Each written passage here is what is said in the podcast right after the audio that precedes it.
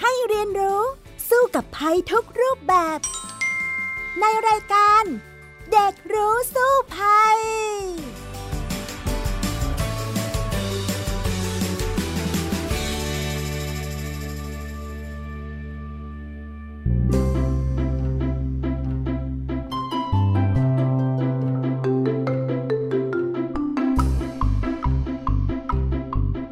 สวัสดีค่ะ คุณผู้ฟังคะพบกันอีกครั้งในรายการเด็กรู้สู้ภัย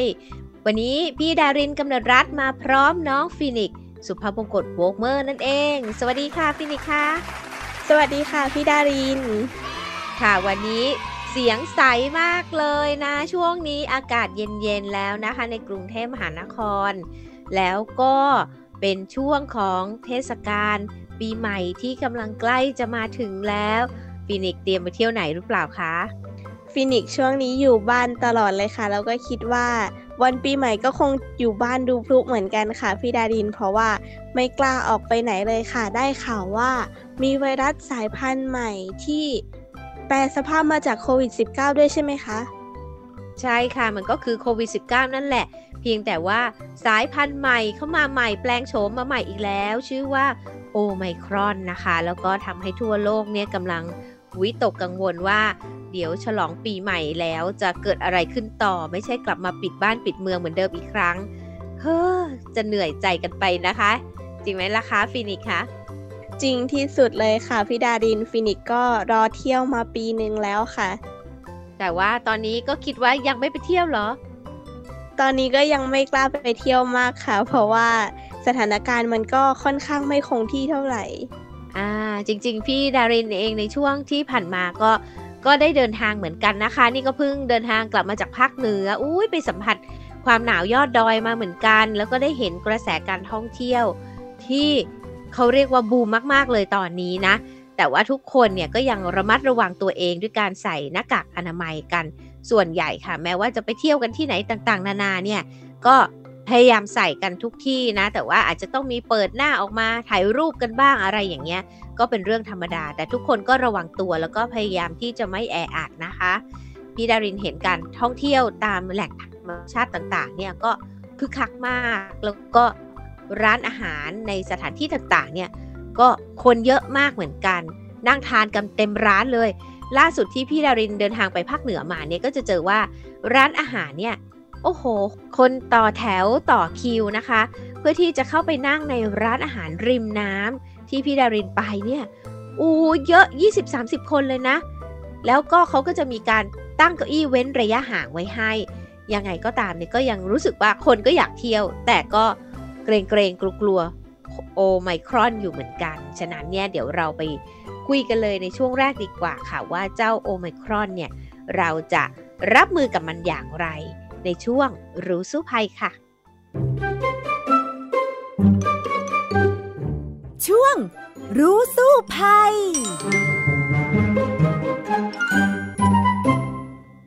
มาถึงช่วงรู้สู้ภัยกันแล้วนะคะ วันนี้จะมาคุยกันเรื่องของโอไมครอนนะคะ หรือว่าบางคนก็เรียกว่าโอมิครอน แต่ส่วนใหญ่ที่ได้ยินก็คือโอไมครอนนั่นเอง ใช่ไหมล่ะคะฟินิกใช่ค่ะพี่ดารินฟินิกก็นั่งดูทีวีอยู่ แล้วก็มีข่าวออกมาว่า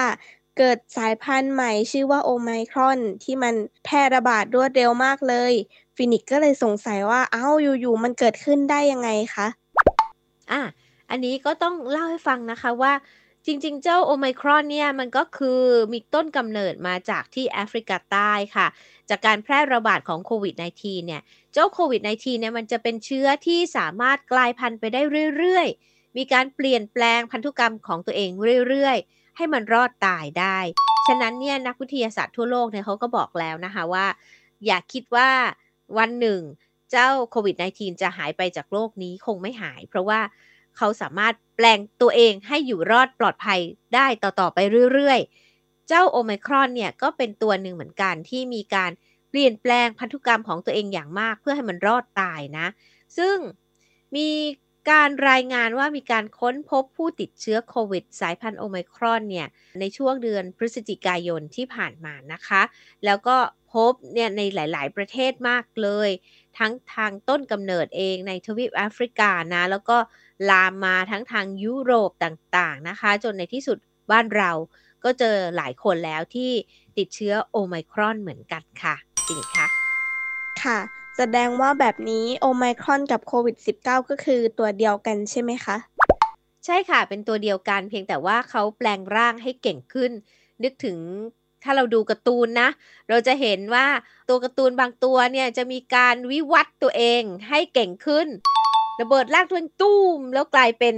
สายพันธุ์ที่มีความเก่งกาจกว่าเดิม ดังนั้นเนี่ยคนเราก็จะต้องตามให้ทันไวรัสเหมือนกันนะเขาก็พัฒนาตัวเองมาสู้กับเรานั่นเองค่ะฟินิก อืม แล้วถ้าหากมีผู้ป่วยที่ติดเชื้อไวรัสโอไมครอนเนี่ย เราสามารถสังเกตอาการได้เหมือนกับโควิด -19 เลยใช่ไหมคะ จริงๆ เรื่องของอาการของผู้ติดเชื้อเจ้าโอไมครอนเนี่ยนะคะ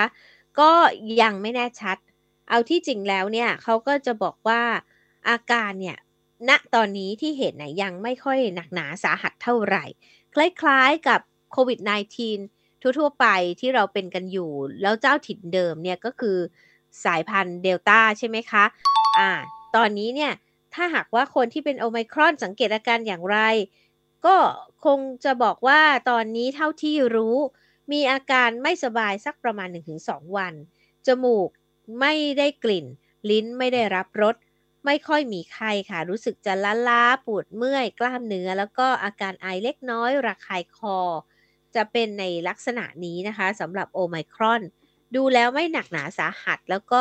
ความชัดเจนในเรื่องของการติดเชื้อที่ปอดรุนแรงต้องเข้าโรงพยาบาลเนี้ยก็ยังไม่ชัดนะ ดูเหมือนว่าคือเมื่อวิวัฒนาการตัวเองให้ติดง่ายกว่าสายพันธุ์ดั้งเดิมแล้ว คือตัวนี้เนี่ยทางนักวิทยาศาสตร์นี่เขาบอกว่ามันได้พัฒนาเจ้าสไปค์โปรตีนหรือว่าโปรตีนหนามของมันที่ไปติดหนึบกับเซลล์ของเราเนี่ยให้เก่งขึ้นใช่ไหมคะ แต่ว่าการที่จะทำให้เกิดป่วยรุนแรงเนี่ยก็ลดลงด้วย ก็อาจจะคิดง่าย ๆ เหมือนกับว่า เวลาที่เขาอยากจะอยู่รอด ถ้าเขาทำให้คนที่เป็นร่างกายเนี่ยตายไปเลยอย่างรวดเร็วเนี่ยเขาก็ต้องตายไปด้วยจริงไหมฉะนั้นเนี่ยเขาอาจจะไม่ได้ทำร้ายร่างกายเราหนักถึงขั้นว่าให้ตายเพื่อให้เขาอยู่รอดแล้วเขาก็แพร่ไปสู่คนอื่น ๆ ต่อไปได้ มากยิ่งขึ้น ลักษณะของโอไมครอนตอนนี้ จะออกแนวในลักษณะนี้ละค่ะ น้องฟินิกโอ้โห ฟังดูคล้ายๆ ไข้หวัดใหญ่ที่เราเคยเป็นกันเลยนะคะ ใช่แล้วล่ะค่ะ แพทย์หลาย ๆ ท่านเนี่ยก็บอกว่าไม่แน่นะว่าโอไมครอนเนี่ย ถ้าหากว่ามันพัฒนาตัวให้ติดกันง่ายขึ้นเรื่อย ๆ แบบนี้นะ มันก็อาจจะเป็นในที่สุดเนี่ยเป็นเชื้อประจำถิ่น หรือเหมือนกับว่าเวลาที่เราเป็นไข้หวัดใหญ่ ธรรมดานี่แหละค่ะ มันจะออกแนวนั้น ถ้าหากว่า เราติดโอไมครอน แต่เราไม่ได้ป่วยมาก เราสามารถรักษาหาย ดังนั้นเนี่ยมันก็จะกลายเป็นโรคธรรมดาอีกโรคหนึ่งที่เราไม่ต้องกลัวกันมากขนาดนั้น แต่เนื่องจากว่าตอนนี้มันยังไม่มีความชัดเจนในเรื่องของการทำให้เจ็บป่วยหนักหนาขนาดไหน ดังนั้นองค์การอนามัยโลกเนี่ยก็เลยบอกว่าเรื่องนี้ต้องเฝ้าระวังกันเป็นพิเศษนะ เพราะว่าโอไมครอนเนี่ย ได้มีการกลายพันธุ์ของยีนเนี่ยถึง 50 ตำแหน่งด้วยกันนะคะ มีความแตกต่างจากเชื้อโควิดกลายพันธุ์สายพันธุ์อื่นๆเนี่ยมากทีเดียวค่ะอ่าและอย่างที่บอกนะคะว่าโปรตีนหนามของมันเนี่ยก็พัฒนาให้เก่งกาจมากขึ้นนะ แล้วก็สามารถหลบหลีกในเรื่องของภูมิคุ้มกันได้ด้วย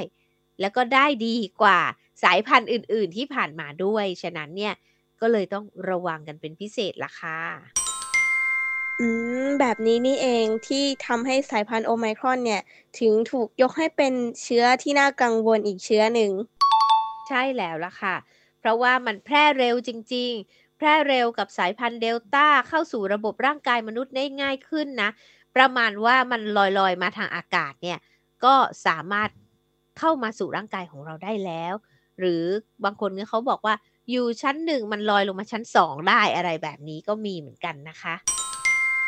ค่ะ แล้วแบบนี้ในปัจจุบันที่ยังไม่มีวัคซีนมารองรับเชื้อโอไมครอนเนี่ย แสดงว่าเราอาจจะต้องกลับมาอยู่บ้านกันอีกครั้งไหมคะพี่ดาริน จริงๆ เนี่ย ถ้าพูดถึงว่าวัคซีนตอนนี้ที่เรามีอยู่ทั้งหมดเนี่ยเอาอยู่ไหม ก็ต้องบอกว่าจากข้อมูลการกลายพันธุ์ของโอไมครอนเนี่ย อาจจะทำให้ไวรัสสามารถหลบหลีกภูมิต้านทานได้มากขึ้น ซึ่ง มีส่วนทำให้ประสิทธิภาพของวัคซีนลดลง แต่ก็ยังช่วยลดความรุนแรงจากการป่วยหนักได้นะคะ ซึ่งตอนนี้เนี่ยผู้ผลิตวัคซีนแห่งต่างๆเนี่ยก็เร่งที่จะผลิตวัคซีนเนี่ยออกมารับมือสายพันธุ์นี้ใหม่แล้ว จริงๆ แล้วเนี่ยทางด้านของแพทย์เองเขาก็ย้ำด้วยนะว่าโอไมครอนเนี่ยน่ากังวลจริง แต่อาจจะไม่รุนแรงนะคะ เพราะว่าตอนนี้ความรุนแรงเนี่ยอยู่ในระดับ ใกล้เคียงกับไวรัสเดิม ก็คือมีอาการไข้สูงปวดกระดูกปวดกล้ามเนื้ออ่อนเพลียอะไรแบบนี้นะคะซึ่งรายงานผู้เสียชีวิตนั้นยังไม่มีจากโอไมครอนในตอนนี้ก็เลยถึงแม้จะติดกันเยอะแยะมากขึ้น แต่ว่าถ้าไม่ตายเนี่ย ก็ยังโอเคนะ ก็คือรักษาหายอยู่ อย่างเงี้ยพี่ดารินว่าก็พอรับได้สำหรับเจ้าเชื้อตัวนี้จริงไหมล่ะคะ ค่ะ งั้นแสดงว่าในช่วงเทศกาลปีใหม่ที่จะถึงนี้ เราก็ยังสามารถไปร่วมงานกันได้ใช่ไหมคะสำหรับตัวพี่ดารินนะก็คือพี่ดารินว่าเรายังคงใช้ชีวิตได้ ยังไม่ต้องตื่นตระหนกถึงขนาดนั้น เพียงแต่ว่าแน่นอนเราควรรับวัคซีนกันให้ครบนะคะ แล้วก็ทางการของประเทศไทยเองกระทรวงสาธารณสุขเนี่ยก็ออกข่าวออกมาแล้วนะว่า คงจะเร่งในเรื่องการฉีดวัคซีนให้ทุกคนเนี่ยมีวัคซีนครบ 2 เข็มโดยเร็วที่สุดทุกคนนะ นอกจากนั้นแล้วคนที่ได้รับเข็ม 2 ไปแล้ว ก็ต้องดูเร่งให้ได้รับเข็ม 3 เร็วขึ้นนั่นเอง เมื่อเป็นลักษณะนี้แล้วเนี่ยก็น่าจะเป็นส่วนเสริมที่ทำให้ป้องกันเจ้าโอไมครอนได้ แต่ส่วนเสริมสำคัญที่สุดเลยนะก็คือการ ระมัดระวังตัวของเราเองด้วยนะคะฟินิกอย่างเช่น ที่พี่ดารินเล่าแหละว่า ไปในต่างจังหวัดเห็นคนไปท่องเที่ยวกันเยอะแยะมากมาย เยอะมากๆเนี่ย แต่ทุกคนก็ยังระวัง พี่ดารินเห็นนะบางคนเนี่ยไปเดินไปคุยกับเขานะเขาก็จะบอกว่า โอ้ย นี่นะ คุณป้าอายุสักประมาณ 60 กว่าแล้วนะคะ คุณป้าเขาก็จะบอกว่า ต้องใส่หน้ากากตลอดเลย เดี๋ยวเรายืนคุยกันห่างๆดีไหม ในมือนั้นก็พกอาวุธก็คือแอลกอฮอล์สเปรย์ด้วย คือเตรียมตัวกันเต็มที่นะเพราะว่าหลายคนเนี่ยก็จะเจอกับคลัสเตอร์ต่างๆ ผ่านมาแล้ว อย่างหมู่บ้านหนึ่งที่พี่ดารินเข้าไปทำงานนะคะ ก็ไปคุยกับชาวบ้านเนี่ยเขาก็จะบอกว่าเจอคลัสเตอร์งานศพมาแล้ว ดังนั้นเนี่ยทุกคนก็บอกว่า เอ้า เราเจอกันอย่างห่างๆนิดนึงนะ อ่าคุยกันไกลๆหน่อยใส่หน้ากากหน่อยนะ อะไรแบบนี้ค่ะ ก็จะทำให้รู้สึกว่าอย่างไรก็ตามเนี่ย อาวุธเดิมของเราคือหน้ากากและแอลกอฮอล์เนี่ย ก็ยังใช้ได้อยู่นะคะฟินิกค่ะฟินิกก็ว่าดีนะคะ ที่หลาย ๆ คนเริ่มหันมา ดูแลแล้วก็ป้องกันสุขภาพตัวเอง ใช่แล้วล่ะค่ะ เพราะว่าถ้าเราไม่ป้องกันดูแลสุขภาพตัวเอง ด้วยการป้องกันพื้นฐานล้างมือ ใส่หน้ากากอนามัยอะไรแบบนี้นะคะ ก็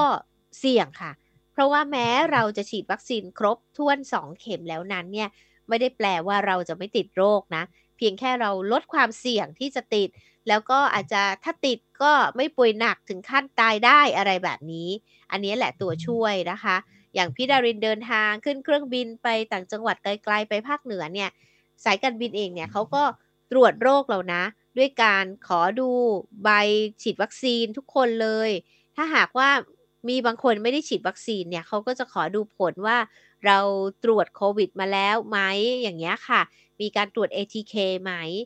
หรือบางครั้งเนี่ยในช่วงนี้พี่ดารินก็ไปงานประชุมสัมมนาตามโรงแรมต่างๆ ด้วยนะ เพราะว่า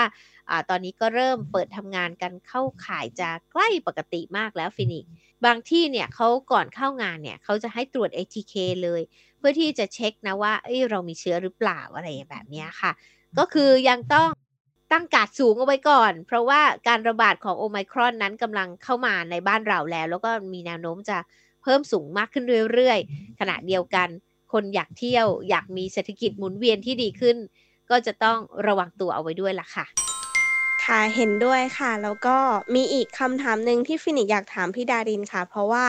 ในช่วงที่โควิดเริ่มซาหลาย ๆ คน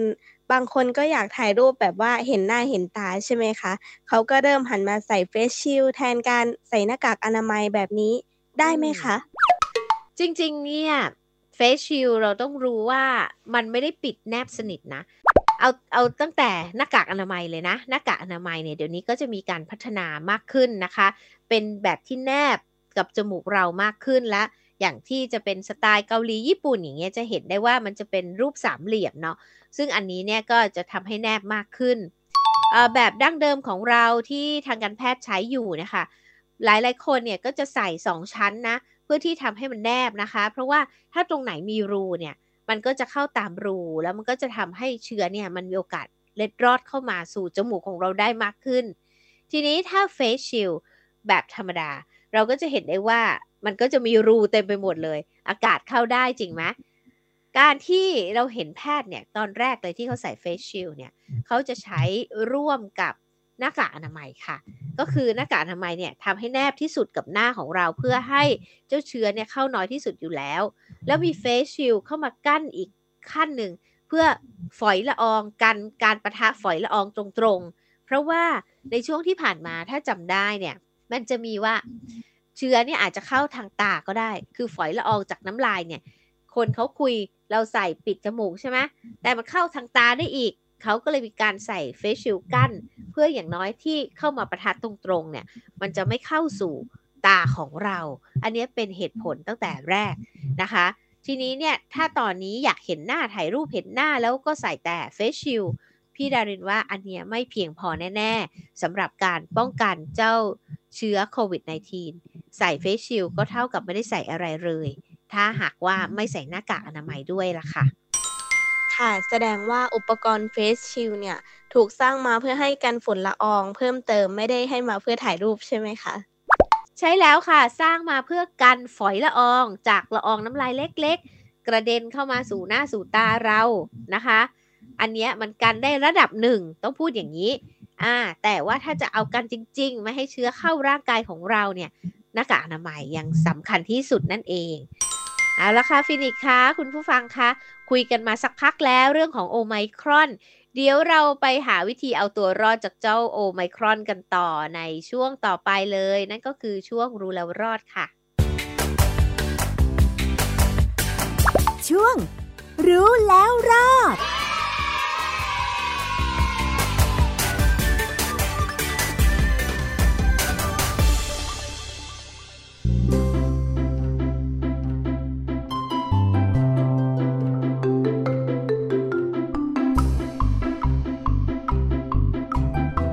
อย่างที่เมื่อสักครู่เราคุยกันมาแล้วนะคะ ในเรื่องของการระบาดของเชื้อโควิดกลายพันธุ์โอไมครอน ซึ่ง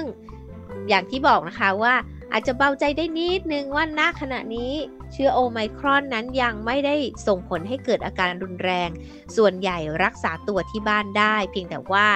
ความน่ากลัวของมันคือติดง่ายมากกว่าเจ้าสายพันธุ์เจ้าถิ่นดั้งเดิมก็คือเดลต้านั่นเอง ฉะนั้นเนี่ยการใช้ชีวิตของเราในยุคที่เราเริ่มเปิดบ้านเปิดเมือง ออกท่องเที่ยวสถานที่ต่างๆ แล้วนั้นเนี่ยก็ยังคงต้องระมัดระวังตัวเองให้รอดจากโควิด -19 ทุกๆ สายพันธุ์ให้ได้มากที่สุดด้วย ก็มีวิธีเดียวค่ะ ก็คือนอกจากฉีดวัคซีนแล้วก็คือป้องกันตัวเองให้ดีด้วยจริงไหมคะฟินิกจริงค่ะพี่ดาริน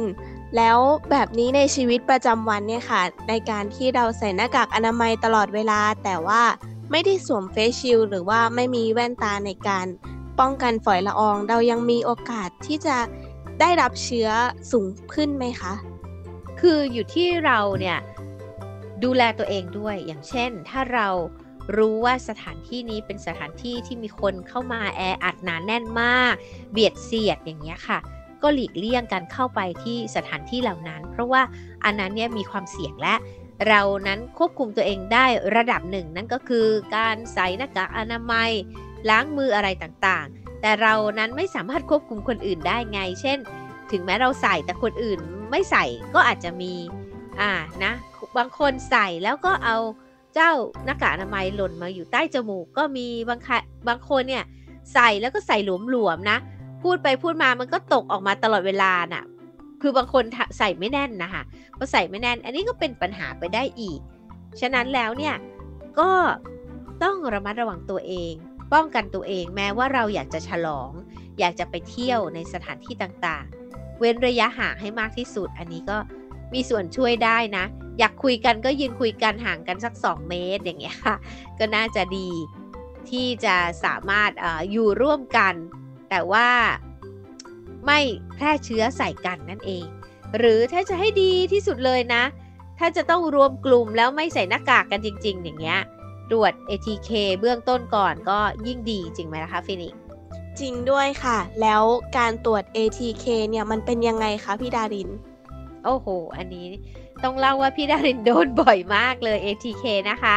เพราะว่าเวลาอย่างที่บอกไงไปงานสัมมนาเนี่ยเขาต้องให้ตรวจอยู่แล้ว ATK เนี่ยมันจะเป็น rapid test เป็นการตรวจที่รวดเร็ว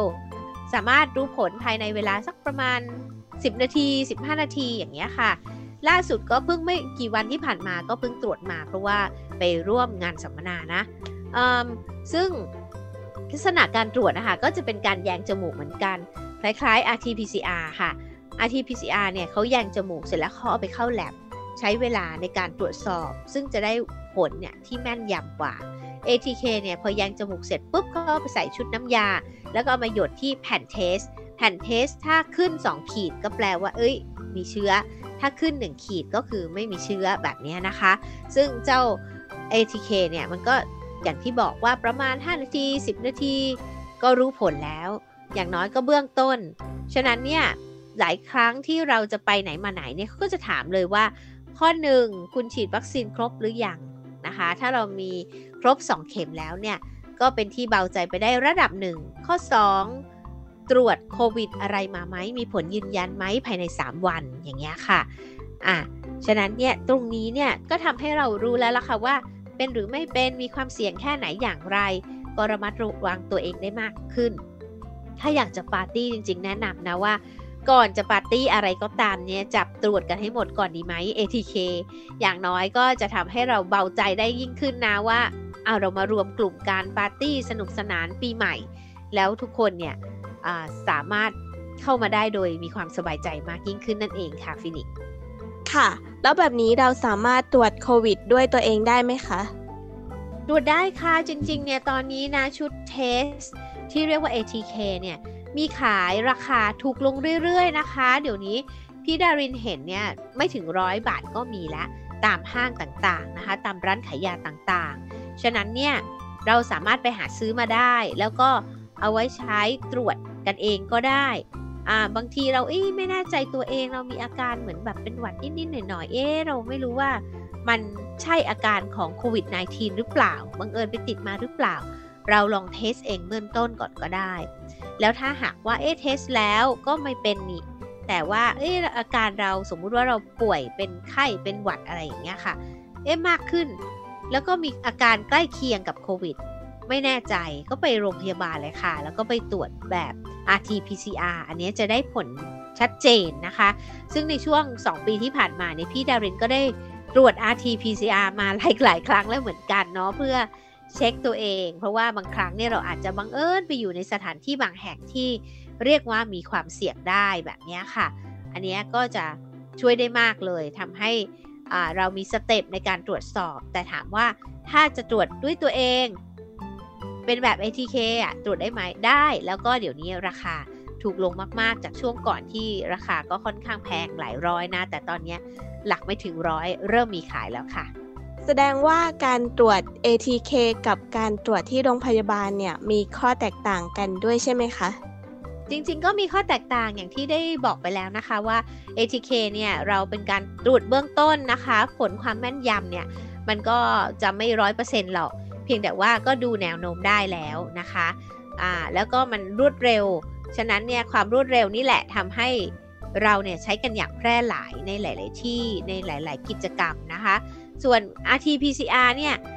ส่วนใหญ่เลยไปโรงพยาบาลเนี่ยเขาก็จะถามเลยแล้วว่าเรามีความเสี่ยงขนาดไหน เพราะว่ามันจะมีค่าใช้จ่ายสูงกว่าในการตรวจ RT-PCR ค่ะ แล้วก็ต้องใช้เวลามากกว่าด้วย อย่างเช่น สมมุติว่าวันนี้เราไปแยงจมูกเพื่อตรวจ RT-PCR เนี่ยอาจจะต้องใช้เวลาวัน 2 วันถึงจะรู้ผลได้ ฉะนั้นแล้วเนี่ยแพทย์เขาก็จะไม่ตรวจให้คนที่ไม่จำเป็น สำหรับ RT-PCR นะ แต่ถ้าหากว่าเอ้ยมีความเสี่ยงมีอาการมีเข้าข่ายอย่างเงี้ยก็ควรตรวจแบบ RT-PCR นั้นจะได้ความแม่นยำมากกว่า ATK แต่บางคนนี่ไปตรวจ ATK แบบเบื้องต้นตรวจเองนั่นแหละ ตรวจ 2 อัน 3 อัน เอ๊ะไม่แน่ใจขึ้น 2 ขีดเรื่อย ๆ อย่างเงี้ย สมมุติว่าตรวจไป 1 อัน 2 ขีด เอาเทสอีกครั้งหนึ่งก็ยัง 2 ขีด อีกอันก็ยัง 2 ขีด อย่างนี้ควรสมควรนะคะ ไปโรงพยาบาล RT-PCR ดีกว่า ราะว่าถ้าติดแล้วเนี่ยจะได้เร่งรักษาก็จะได้หายโดยรวดเร็วได้ค่ะ ค่ะ ถ้าเกิดว่าเป็นกรณีของคนที่เป็นพาหะไม่แสดงอาการเนี่ย การตรวจด้วยตัวเองก็สามารถรู้ผลได้เหมือนกันใช่ไหมคะ ค่ะ การตรวจด้วยตัวเองอาที่เป็น ATK เนี่ยค่ะสามารถทำได้ค่ะ เพราะว่าบางคนเนี่ยอย่างที่บอกอสมมุติพี่ดารินเองเนี่ยตอนนี้ไม่ได้มีอาการใด ๆ เนาะแต่ว่าจะเข้าไปสัมมนาเนี่ยเขาก็ขอให้ตรวจ เพราะว่าแม้เราฉีดวัคซีนไปแล้ว เราก็ยังมีสิทธิ์ที่จะติดเชื้อได้ แล้วก็ไม่มีอาการเสียด้วย ฉะนั้น ATK ก็เป็นทางเลือกหนึ่งเลยนะ ที่จะช่วยได้สำหรับการคัดกรองโควิด -19 แต่ถามว่า ตรวจเสร็จแล้วสบายใจเปิดหน้ากากเลยไม่เย่อย่างนี้ก็ไม่ใช่นะ เพราะว่าก็ไม่ได้ผลร้อยเปอร์เซนว่าเราจะไม่ติดนะคะ ฉะนั้นเนี่ยตรวจแล้วสบายใจได้ขั้นหนึ่งว่าเราไปรวมกลุ่มกับเขาพอได้ แต่ยังต้องใส่หน้ากากอนามัยตลอดเวลานะคะเปิดหน้ากากให้น้อยที่สุด แล้วก็สร้างระยะห่างระหว่างกัน ตรงนี้แหละจะเป็นตัวช่วยที่ทำให้เรารอดปลอดภัยจากโควิด -19 แล้วก็เจ้าสายพันธุ์ใหม่โอไมครอนได้ดียิ่งขึ้น อันนี้เนี่ยน้องฟินิกเองมีวิธีการป้องกันตัวเองสำหรับเด็กๆอย่างไรบ้างไหมล่ะคะ เพราะว่าตอนนี้หลายที่เนี่ยก็เริ่มเปิดเทอมและไปโรงเรียนกันแล้วฉะนั้นเนี่ยเด็กๆบางคนเนี่ยก็ยังไม่ได้ฉีดวัคซีนด้วยฟินิกมีอะไรฝากๆน้องๆคนอื่นบ้างไหมคะ ค่ะสำหรับฟินิกเองก็ คิดว่าการมีความรับผิดชอบของสังคมเป็นสิ่งที่ดีค่ะเราก็ควรใส่หน้ากากอนามัยให้ถูกวิธีแล้วก็พกแอลกอฮอล์ไปไหนมาไหนด้วยค่ะ เพื่อป้องกันการติดเชื้อจากคนอื่น แล้วก็การที่เราติดเชื้อแล้วไปแพร่คนอื่นด้วยค่ะ ขอบคุณมากเลยค่ะฟินิกค่ะนี่ละค่ะคำแนะนำจากเด็กๆ ไปสู่เด็ก ๆ เหมือนกันนะคะ เพราะว่าเด็กๆเองนั้น ก็ยังต้องระวังตัวเองจากโอไมครอนนะคะ เพราะว่าตอนนี้เนี่ยติดกันง่ายมากเลย ไม่อยากให้เกิดคลัสเตอร์ขึ้น แล้วเราต้องปิดบ้านปิดเมืองกันอีกครั้งหนึ่ง ฉะนั้นเนี่ยเด็กๆสามารถไปท่องเที่ยวกับผู้ปกครองได้นะคะ ไปโรงเรียนได้แล้วก็เริ่มใช้ชีวิตปกติได้ แต่สิ่งที่ยังต้องทำเหมือนเดิมก็คือการใส่หน้ากากอนามัย แล้วก็ล้างมือใช้แอลกอฮอล์ังตัวเองให้มากที่สุดนะคะสำหรับวันนี้เวลาของรายการเด็กรู้สู้ภัยหมดลงแล้ว พี่ดารินและน้องฟินิกขอลาไปก่อนสำหรับวันนี้ สวัสดีค่ะ สวัสดีค่ะ ติดตามรายการได้ที่ www.thaipbspodcast.com แอปพลิเคชัน Thai PBS Podcast หรือฟังผ่านแอปพลิเคชัน Podcast ของ iOS Google Podcast Android Podbean SoundCloud และ Spotify ติดตามความเคลื่อนไหวของรายการและแสดงความคิดเห็น โดยกดถูกใจที่ facebook.com/thaipbspodcast